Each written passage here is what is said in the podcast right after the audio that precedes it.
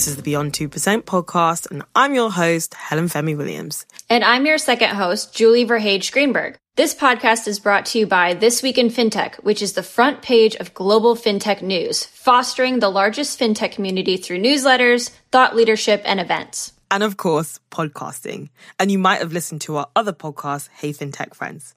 Well, this podcast series is all about women exploring everything from investing to motherhood to intersectionality and so much more. And we encourage you to give us feedback on the topics you think we should be discussing and asking in future panels. I think Julie and I and the wider This Week in FinTech team recognize that ensuring women are well represented in any industry is always going to be beneficial. Gender diversity has shown to spark better problem solving, superior performance, innovation, so much more. I could go on. You're right, Helen. And if we were specifically talking about fintech, the industry could benefit from more women at any level because women in general have not typically been in the spotlight as a target audience for financial products and services. They're an underserved customer segment with a massive unmet need. And beyond that, female founders and executives have personal experience understanding how to generate and align new ideas and solutions in this field. And that's why this podcast is called Beyond 2%. There is a world of tech driven financial products and services that is yet to be discovered because of the lack of women leaders in this space. And through group discussions with leaders in these spaces, this is what we want to explore. This episode is all about building a career as a female VC. And thank you to our sponsors, New York City FinTech Women. FinTech Women's mission is to connect, promote, empower women to advance their careers. They need help from everyone if we're going to make a real change, encouraging male allies to become members and come to our events. Membership is free and you can sign up at nycfintechwomen.com and follow them on LinkedIn, Twitter, and Instagram. Jillian Williams is an investment principal at Cowboy Ventures, an early stage venture fund where she focuses on fintech. Previously, she was at Anthemis, another early stage fintech focused venture firm across North America and Europe. She also serves as the head of Black VC New York and started her career at Barclays. She got her BA in economics from Yale University. Ana Cristina is principal at QED, where she leads Fontes, QED's seed fund for companies in Latin America. Prior to QED, Ana Cristina co founded Maseko, a content platform and fund for Latin American entrepreneurs, focused on financial inclusion and education. Ana Cristina is passionate about supporting female and diverse founders and a big believer in business as a force for good. Ana Cristina holds an MBA from Harvard Business School and a BS in Management Science and Engineering from Stanford University. Hope you enjoy this episode. Beyond 2%. All right, so Helen and I and the rest of the This Week in FinTech team have been kind of brainstorming what topics we want to talk about in uh, you know, the fintech and female related space. And one of them that came up fairly quickly was just building a career as a female VC in this space. So both of you have been in it for a couple of years. Why don't we just start with, you know, what made you take the path to be a VC versus, you know, being a founder or being an operator or staying in banking or being a consultant. Like there's so many different things that you could have done that would have similar skill sets in many ways. Jillian, why don't we start with you? So I started off in banking and honestly at the time I did not know that much about VC, but I knew that, especially with banking, I was missing some of that like human component. And honestly, when I started just having a lot more conversations with people that were operating and building things, I realized that like that was just so much more interesting. And you get to talk to people who are building things, who are thinking about the future eh, versus like honestly, it was 2015 and like within I was at Barclays and like they really didn't even know what like Venmo was. And so like that wasn't that interesting to me to kind of uh, stay in a place that was like a lot more backwards looking. I kind of stumbled into VC honestly. I started talking to a lot of people just around like their career paths and thinking about the different things I liked, which was like some aspect of finance, some aspect of like the human component, like analytical thinking, the quantitative thinking and really realized that like that kind of all culminated in the venture landscape and ended up meeting one of the founders of the previous fund that I was at, Anthemis. I think for me, part of the reason why I ended up in venture and I've been in it for the last like seven years versus operating or founding a company, I guess some of it is I really like being able to work with different companies. So at Cowboy, we're really early stage. And so we will work really closely with our founders. And so I like being able to go very deep with different companies. Uh, and they can be really ranging the spectrum in terms of types of companies. So while I predominantly focus on fintech, I will work with some of our other portfolio companies as well that are non fintech. But even within fintech, they can be extremely different. And for me, that's so interesting being able to go like really deep in the weeds into one topic, like into a payments company, then all of a sudden come out and go into the weeds into an insurance company. I don't know, maybe that's like very like ADD or something of me, but I think that is something that I really like. I think that's just not to say that like that could never happen into the view in the future, but I think right now that's just kind of what really excites me is being able to meet people that have such a drive and have such a passion for what they want to build and being able to just like help them honestly in any way I possibly can to build what they want to build. Ana, what about you? Um, yeah, so uh, for me, I think I came into venture as sort of a, from a social impact perspective initially. So I started my career in consulting and marketing, um, and I am from Guatemala and sort of left Guatemala for college. Have been in the U.S. since then, but always was sort of driven to doing something in Latin America. Um, and for me, sort of over the years, I've always believed that entrepreneurship and sort of innovation is really the way that you can drive the biggest impact and, and the biggest change.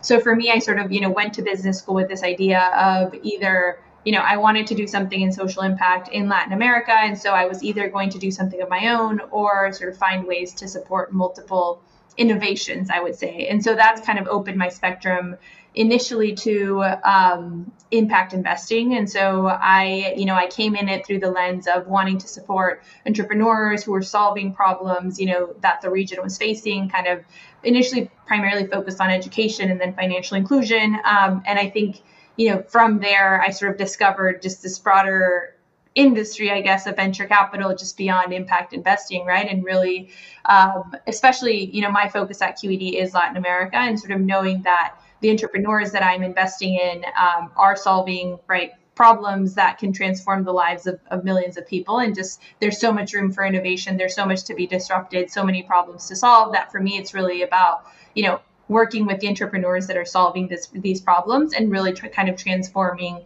the region um, and and the future of the region. So that's sort of how I. Um, the reason why I I also I would say kind of stumbled into it as as Jillian said. Um, but from a different angle. And, and that I would say is also the reason why I kind of remain in venture, right? Is because I, now that I get the opportunity to actually work with these founders and actually, you know, see the day to day of what it is like building a company. And, and I feel like it's the best use of, of my time and, and my passions and my interests is to support, you know, all of these different founders in, in their journeys um, and get to, um, I guess I've surprisingly found how much of you know different skill sets it requires, which I love. I'm also very much a, curious person and sort of love love learning and am motivated by learning. And so this is you know you can you can never learn enough in venture, um, and that's part of the job. So I would say you know those are the reasons that I that I stay kind of and uh, I'm still motivated to be in, in VC.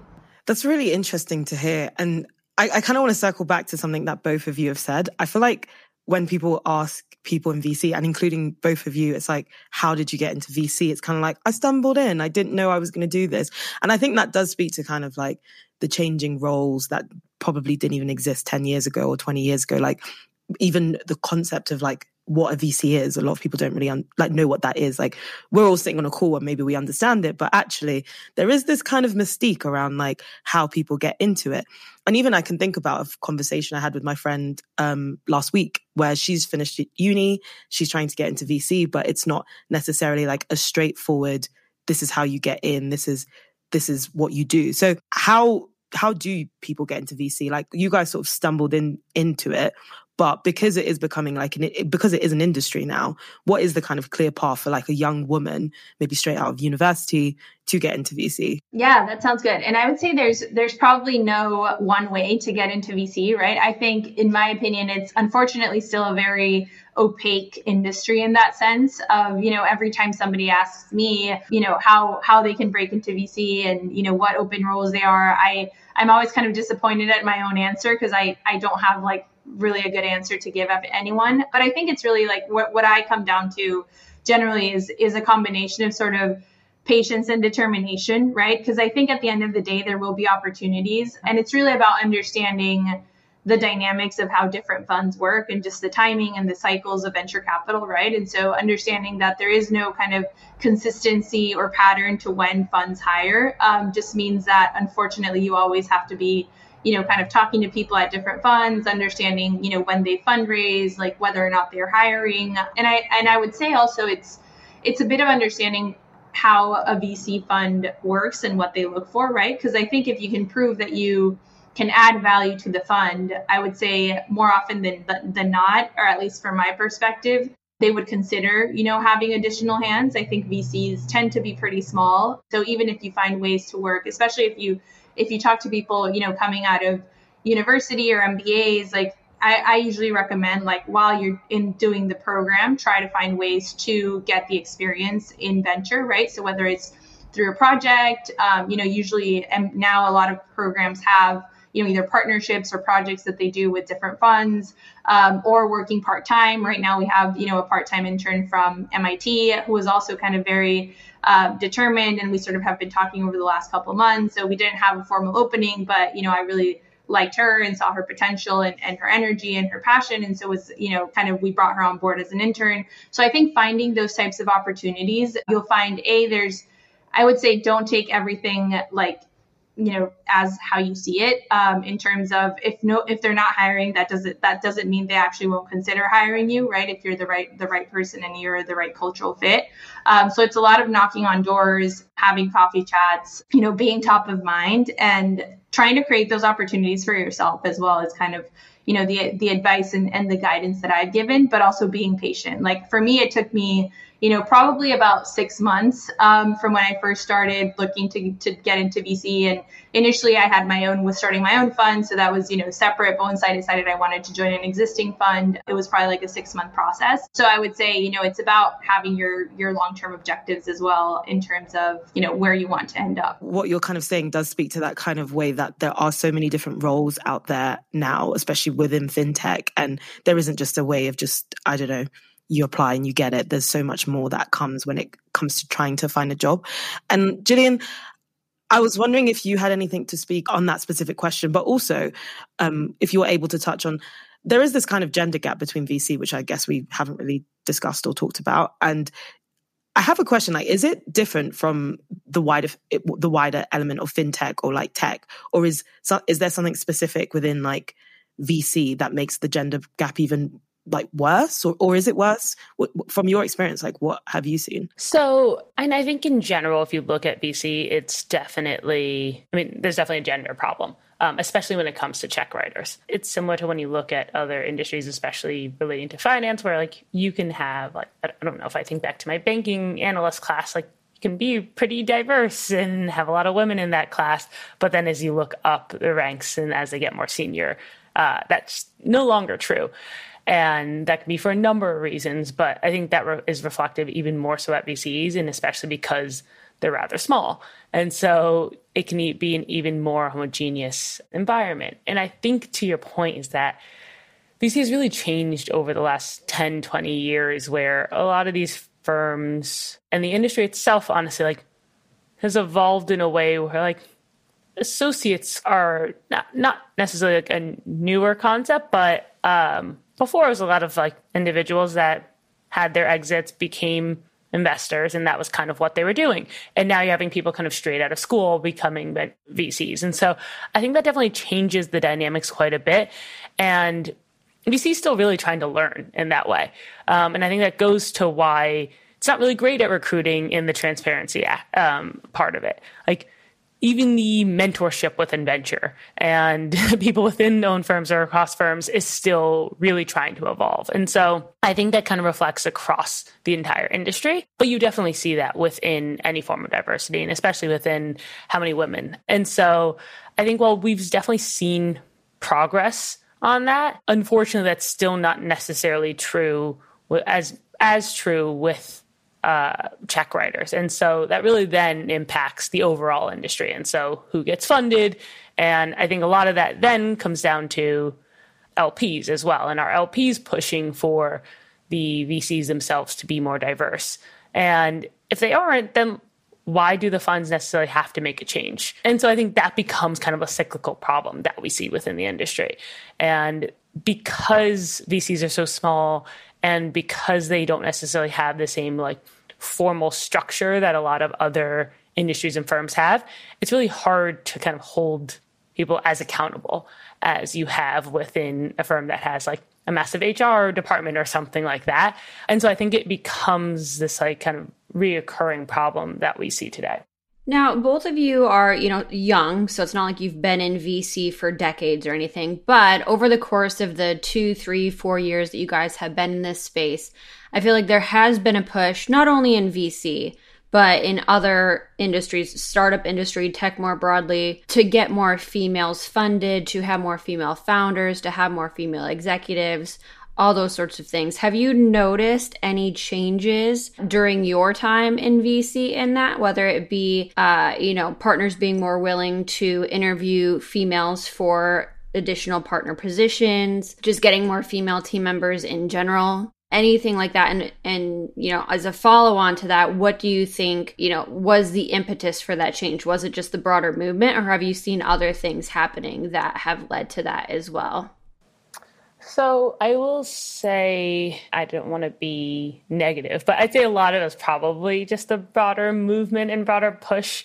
um, for people to re- reflect upon what they look like. And honestly, it's kind of a like two steps forward, one step back that we kind of continue to see. I think we kind of initially saw it where there was somewhat of a push. However, again, it was a lot more on the on the junior scale, and I think like I've been in venture for the last seven years now, and I think you definitely have seen it overall improve, but not at the rate improvement that you've that you would want it to be. And then there's constantly reminders that will just like be in your like right in your face of how much it hasn't changed. And I think of like I think it was the Bain crypto team like a year ago when they posted on like International Women's Day a team of like 10 men that all looked exactly the same. Um, and just things like that where it's like not only can that be what a team looks like, but like that that didn't even cross their mind that that could be a problem as well. Um, and so while I do think that we kind of are making steps forward and we have programs that continuously help women like All Raise and more communities that are definitely making an impact. I still think that it needs to come from not only women, but allies, and then also all these other players within the space as well. And I just think that takes a lot more time. Yeah, I agree. Um, and kind of to jump in here, I think, um, you know, from I, I, think we have definitely seen, you know, some progress to Jillian's point. Like there's a lot to be done. But in terms of, you know, you, you start to see a lot more women interested in VC as well, which I think is a really good starting point. I'm starting to see more women doing angel investing, which I think is also a really big piece of it because it's how you can start to get that experience and exposure. Uh, you know, we're starting I, I, in Latin America. I think the problem is even more pronounced, um, especially because just there's such few funds relative to what you see in the U.S. For example, that venture capital I would say is, is a relatively new asset class in terms of uh, both both as an option for entrepreneurs but also as a career right? And so you see a lot of still very heavily like male only funds in latin america and i would say there we still have we still have a lot of work to do but there is progress. And i would say I, i've seen it you know firsthand in terms of at qed right? When i joined qed and this was two years ago so not even like that long ago but when i joined there was only two women on the investment team right? And now there's eight of us. So i think just kind of seeing that you know of the last probably like 10 12 hires like 10 have been women. I think that to me is is progress. Um, and i think you know one data point that i love to share is you know one of the the women partners on our team you know of her the six deals that she's led like six have been in women right founders. And that isn't by design or intentional but it just kind of reinforces this idea of you know having women on on writing checks, Jillian's point, will lead to more women kind of getting funded and it's sort of just this positive flywheel of, of starting to change the ecosystem. So still lots to be done and i know the data will show that you know it's still very much kind of underfunded um, in terms of women still a very large percentage of male only funds but but there is a bit of progress in that sense. Yeah, and I think just to add on two things to your point that you reminded me of is one, I think when I first started in VC, there was a group of us in New York. There's probably like four women or something that were all focused on fintech. And we'd go to like all the female events and things like that. And like nobody else really cared that we were in fintech. And it was like, like it was very stereotypical where like all the women were in like consumer VC and then we were in the fintech VC. And so we became very close because there were literally just like four of us at the associate level. And like that was it. And then now seeing like how much that's changed again, like only in like the six, seven years is insane. And so like to to Cristina's point, like in terms of especially QED and how much that has changed is like is amazing to see how that's grown. And so like we've definitely made progress.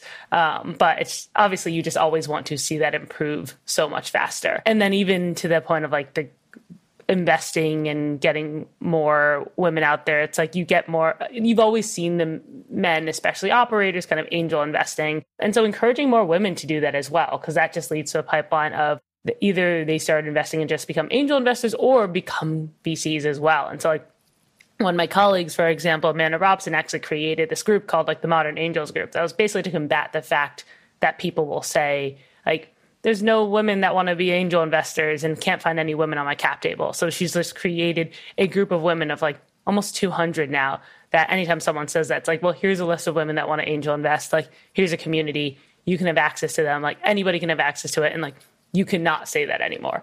Um, and so even little things like that, that can just like really change the dynamic.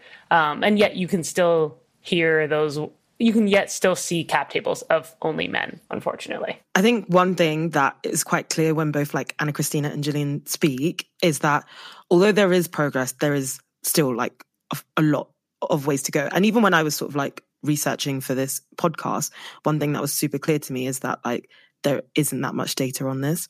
And the data that is there is very American focused. So, for instance, like Ana Cristina, you said you focused a lot on Latin America. I pretty much couldn't find much when it comes to like hiring stats or even um, um, how many. Well, yeah, there's stuff on like how many VCs maybe potentially get found uh, are women founded, but when it comes to like women who work in VC and stuff like that, there's not really much outside of America. Even in the UK where I'm based, there wasn't that much stats, and the ones that were there were kind of outdated. So I guess a quite obvious question I have is so what do we do now? Like what looks like a kind of small win, what looks like a long-term win, and how do we kind of ensure that VC does reflect well life. So that so that there are more women. What do you think Ana Cristina? and then after maybe we'll go to jillian yeah, I mean, I think so. I think it's a bit to to what Jillian was saying earlier. It requires not just kind of effort from women, but from everybody, right? So I think kind of raising the awareness, which I think people have been really trying to do through through data, right, through reports, um, et cetera, of just like how this continues to be to be an issue. Um, I think from like a more tactical perspective of sort of short term wins, right, or sort of small wins, is just you as an investor, right? Like I think sometimes with with these kind of large problems, it, it becomes hard to see, you know, what you can actually do about about it, you know, individually. And I think for me, it's sort of kind of bringing it down to, okay, what can I do in my day to day? And and for me, a lot of it is, okay, let's make sure that so I've set, you know, some targets for myself in terms of the number of women out of, you know, this the second fund that that we're investing in for my the seed fund that I lead. Um, you know, I want 25% of the investments to be women, and that doesn't mean I'm going to, you know, force it, but I do think it, it, what it does is it forces me to expand my pipeline to make sure that I have enough women um, so that I can get, you know, those that 25%. And then of course, you know, ideally we'll get to 50% at some point, but I think it's more about you know, how do you make this something that's realistic for you as well? Um, and so, you know, I think it's everybody can kind of choose, I think, how they want to move the needle a bit, um, even if it feels small. So I think whether it's, you know, making sure that I take every call that comes from a women uh, founder, right? Even if it's not uh, something that I think we could invest in or if it's not within our thesis, right? I will take the call because I know that so much of VC is network based, right? And network driven and sort of introductions, warm introductions, um, that I want to be that resource for women founders, right? Regardless of whether or not they're fintech um, or, you know, LATAM.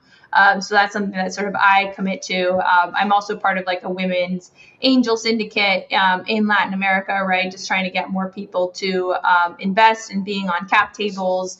Uh, and, and also, I think a small thing that I personally have been doing is also talking to my women friends more about investing and encouraging them to invest, right? Because I think for so long that just wasn't a topic of conversation at least among my friend group right? And and questioning why that's the case right? When i'm sure among men um, that is probably a lot more common um, than it is among women. I'm, I'm, generalizing here but i think you know from from my experience that's how it's been. So i think just starting to change the conversation also to start you know reflecting that women can also be check writers they can also be investors they can also be founders um, and sort of you know changing those dynamics a little bit uh, but yeah, I think you know on your on your day to day, there's I think a lot that can be done um, that seems seems small, but ultimately is what's going to start driving you know more of that long term change. I was just going to say before Jillian answers, um, her her current fund is mostly women. Um, so I guess two questions on that: what like drove that? in the first place? And then two, what can other funds do to try to mimic that? Maybe not be mostly women, but at least get 50-50 or, you know, better the balance. Yeah. So I our fund was founded by a woman, Aileen Lee, and so I think that some of that happens naturally then I think fortunately the same way that that happens when men hire a bunch of men um, it can happen the other way. And so it's actually funny because it's something that we talk about as we are currently hiring that we've discussed like to make sure that we don't stay like predominantly only women like and think about what our diversity of our team looks like. And so that we don't go too far the other way and kind of counteract what that looks like. But at the same time I think there is something to be said about having a predominantly female team and not necessarily only investing into female founders, but wanting to have phenomenal returns as a team of investors that's uh, predominantly women.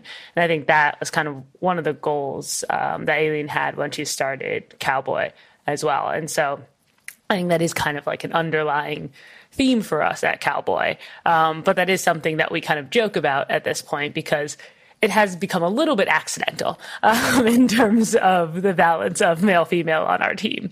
Um, but to but to Ana Cristina's point, I think like we do look at the stats around diversity and male female on in terms of who we invest into, and it's definitely a lot better than the uh, than the rest of the uh, the industry in terms of I think our last fund was like 40% women in terms of at least having one founder. And so that's something that was completely accidental in terms of how we're investing. And I think to the point it's just kind of as you are like depending on you're much more open to speaking to female founders. And I think that's something that we're excited about. And it's definitely not like the tail wagging the dog by any means, but it's something that we continuously track because we do think is important. That's just kind of how we, we think about it.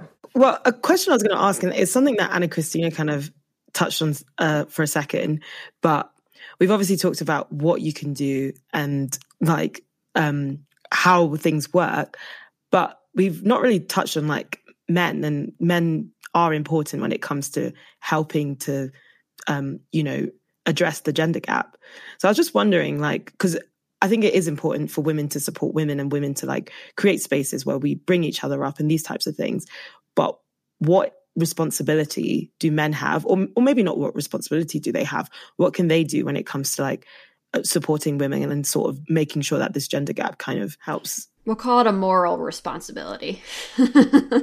Yeah, I mean, I think, I mean, I personally think that it is very important for men to do something because otherwise, I don't think we necessarily get that far by just having women caring and operating in the space. But I think it's important for them to be doing similar things in terms and being advocates as well. And so whether it's men as they are more likely to be the senior partners at these funds advocating for more women, more women check writers, empowering them, women that are on the teams to get promoted and to feel more empowered to kind of speak their voice to enable them. But then also when it comes to like the female founders actually making sure i think to ana cristina's point of like she actively speaks to female founders more often like making sure that they're doing that and, ch- and also like just like checking your own bias i think like no matter what people have a bias um, and just making sure that you're kind of understand what that is. I think there's something to be said that people especially such uh, if you're focused on early early stage vc it's a very human job. Like you naturally might relate to someone more or just ha- think that someone is a better founder for some unknown reason. Um, and that's just because you feel some sort of connection to them. And that could be because they look like you, have the same gender as you, went to the same school as you, X, Y, and Z. And just making sure you understand why that is and making sure that you give other people a chance as well that don't necessarily tick that exact box that could be highly qualified founders or VCs on your team as well. And so honestly, just kind of making sure that you're doing more for others, I think is very important as well. Yeah, I mean, I would also add, I think it's about recognizing the blind spots that you have, kind of both on your team as an investor and also by not investing in women, right? I think, you know, it's a lot of people just kind of bucket it as, you know, oh, we need to have a diversity initiative or do this for the sake of diversity. But once you realize, especially like in venture capital, where it's like you're investing in businesses that you you want to, them to be pretty large businesses, right? Which means more often than not, probably at least half of their their target audience is going to be women. And so whether you're doing diligence, whether you're uh, you know wanting to understand how to expand your go-to-market strategy, like knowing how to speak to women, how to cater to that market is pretty important, right, from a business perspective. And so it's also kind of by not having women investing, right, you're sort of missing out on you know a different perspective, which will allow you to be a better investor and a better firm overall. Um, and then also by sort of not investing in women, um, you're kind of missing out on, you know, half of the population. So I think it's it's once people internalize that, and that goes for both like men and women, right? That this is not just for the sake of gender equality and diversity, but it's also for the sake of of business, right? And sort of the reality of this is the, the world that we're investing in. And if we really want to change it and transform it and build big, big businesses, you can't sort of have this blind spot, right, um, in terms of your team and in terms of uh, your portfolio. So I think there's also that element of just recognizing, um, you know, in addition to the biases that that Jillian mentioned, I also think that's really important. But just kind of recognizing that that it can be a blind spot for you um, to not have it. I think that sort of catalyzes change um, from you know uh, uh both men and, and women um, to try to increase that. One thing I want to ask about, and this is because I know the founder of the company I'm at right now, Orum, founded by Stephanie Kirkpatrick, something that was really important to her, and especially the early stages of getting the seed funding and the um, the Series A funding, was you know making sure that her board were not only allies of women, but it was a diverse board and something that you know in the early days, especially, like those are people that are going to take board seats. They're going to be there with you from day one and wanting to make sure that they were allies of her and the company and the mission. How do you see that playing a role in funds wanting to diversify their partners or others at that investment level?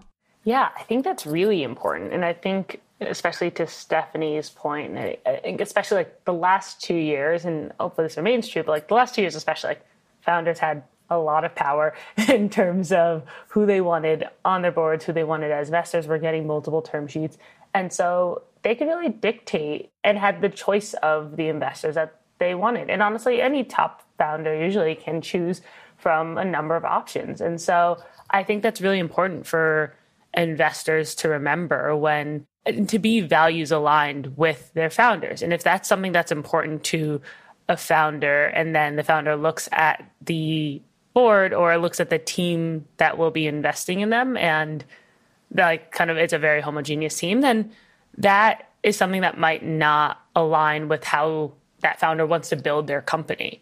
and there can be a disconnect there. And so I think even thinking about that and that's something that can help you win a deal. And for like not even wanting to like say like oh let me just have someone on a team just to help us win a deal but like honestly because then they can help you help the founder and bring to the founder a different perspective in terms of oh we're trying to hire for some unique talent.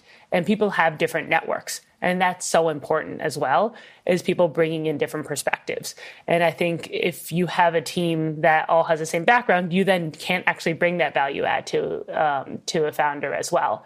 And i think that can be a challenge for um, for investors as well. And so being able to really sort of bring in different perspectives and different backgrounds i think is actually re- even more of a differentiator for for funds as well. Have you noticed any specific deals that you guys have won because you're mo- a more female team than others? No, yeah, but we have definitely seen like we're very clear. I think it's on our website or we're in the process of redoing our website, so I can't remember if it's on it or it's on the next iteration of it. But we do definitely talk about the values of uh, of Cowboy when we are kind of selling ourselves to companies that we want to work with, and then we actually do, I think it's annual or biannual, like an NPS score of how we work with them and actually align it to our values as well and ask our founders how they think about us versus that. And that is something that we're very clear on. And that comes down to a lot of like how we can help, like a lot of some of the diversity things and things like that. Like,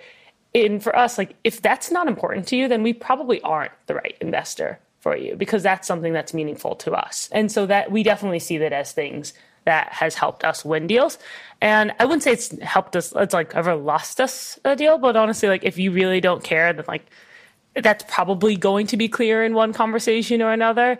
And then that like there's probably just not a fit between us. Ana Cristina, what about you? I mean, I would say probably where what I've noticed is more just in terms of women founders, right? Feeling comfortable or wanting to speak to uh, more if you are a woman um, in investing. And I remember, you know, we had a conversation with some of the women founders in our portfolio. And you know a, a, few kind of anecdotes but one was you know when when qed was only men right? Like i didn't want to go pitch to them because it's like i what are they going to know about my business right? Like how are they going to be able to you know speak to me uh, or empathize with me or you know so many so many different things that i think you know, people don't realize that there's, you know, there's also obviously a human element to being a founder and to the relationship with your with your investor. And as much as I think, you know, Jillian kind of alluded to this earlier, but as much as we talk about, you know, these networks of how you know when when you're a man um, and you're a founder and it's so much more about like the, the people that you know they tend to be men and you tend to, to kind of just like reinforce that circle and that network i think you know we need to build a similar kind of network for women right so that we we can also feel supported and we can also feel like we have that unfair advantage, even though at that point it will no longer be be called that, right? But in the sense of how do we actually create that uh, for women and create that environment? So I would say it's more in the sense of you know opening the doors so that more people will come knocking at your door if that makes sense. Like if you uh, bring in you know more diverse a more diverse investment team you're just naturally going to attract a more diverse pipeline um, which means you will be attracting a better pipeline a stronger pipeline and a deeper pipeline. So i think as an investor that's kind of what you should aim for right is just having the best quality pipeline um, and the best deals. And so i think you know th- that's sort of the angle that i have seen it mostly through I guess one last thing to kind of wrap it up then. If we were to have this conversation again uh, in five years, what would be something that you hope would have changed by then? Ana Cristina. Yeah, I mean, it, it's a good question. Um, I mean, I, I would hope that I no longer have to set a quota, uh, that we no longer have to set quotas for, uh, you know, women in our portfolio. I, I mean, clearly Jillian doesn't have to. they have, they already have solved this. Um, but I pro- would probably say for most other funds, right? Like not having to set it as a target and have it just naturally be uh, you know, a part of the pipeline, not having to force it, I think would be would be incredible. And then I, I would also say just having more uh, women, and, and I've said this a couple times on this podcast today because I really believe it is uh, having more women doing angel investing. Um, I do think you know there needs to be more women that feel comfortable, uh, you know, taking the risk, writing checks, and that means not just because it, it, the the comfort level doesn't exist, but also because maybe the opportunities aren't there, you know, where it's easy for women to access deals. And so, how do we create more of that platform is is a question for us, right? That we need to uh, kind of work to create. But I, I would hope that in five years we have more women that are actively writing checks, um, and so uh, we can have, you know, naturally that will I think leak into a better, you know, VC industry uh, makeup. Uh, but those would be kind of the two the two things that I would push on. I think from my perspective, it would be that we just keep seeing more successes of female founders because I think then it will just be, I think all of that kind of trickles down in terms of it'll be easier for more female founders to get funding. Uh, and I think then from the investor standpoint, it becomes a lot easier for investor female investors, especially if they're at a primarily male fund than for them to advocate for female founders in general. Um, and maybe, and I think then that can go to like, hopefully we'll, we don't need as many like specific female founder like panels and things like that. And they can just like exist because they are also great founders that happen to be female as well. I know five years is not that long from now, and companies take a lot longer than that to build. Um, but hopefully, a lot of ones that are already being built continue to grow quickly and become successes. And, and we just see that a lot more success but, uh, with female founders. And that percentage of like 2.3% of funding to female founders can actually go up in a straight line rather than kind of up, up and down each year, unfortunately. no, I love that. I think the idea of like just existing, it not being a woman's thing or a female thing, I think that's a great place to wrap up because I, I think that's what we want in society. We don't want it to necessarily be like, this is where women are and this is what men are. It's just like they exist and they they exist because they're good and not because they're specifically women. So I think that's a great aim and that's something that I think we all on this call share. But yeah, I think we're going to wrap it up here. What do you think, Julie? I think that's good. I, you know, that's a little bit of a chicken and an egg problem there in terms of like, okay, we need more female VCs, but in order for the female VCs yep. to be able to effectively do their job, we need more female founders. But hopefully both keep going up and it ends up working uh, together. Exactly. Yeah. Then we just exist. This has been so interesting. Thank you for having us. Yeah, thank you. Beyond 2%. In our next episode, we'll be diving into a similar topic becoming a female angel investor or limited partner in a venture fund. It's something that might sound complicated and a bit scary for women at first. I know it did me. But our two guests prove that we're more than capable of doing either of these things and doing them well.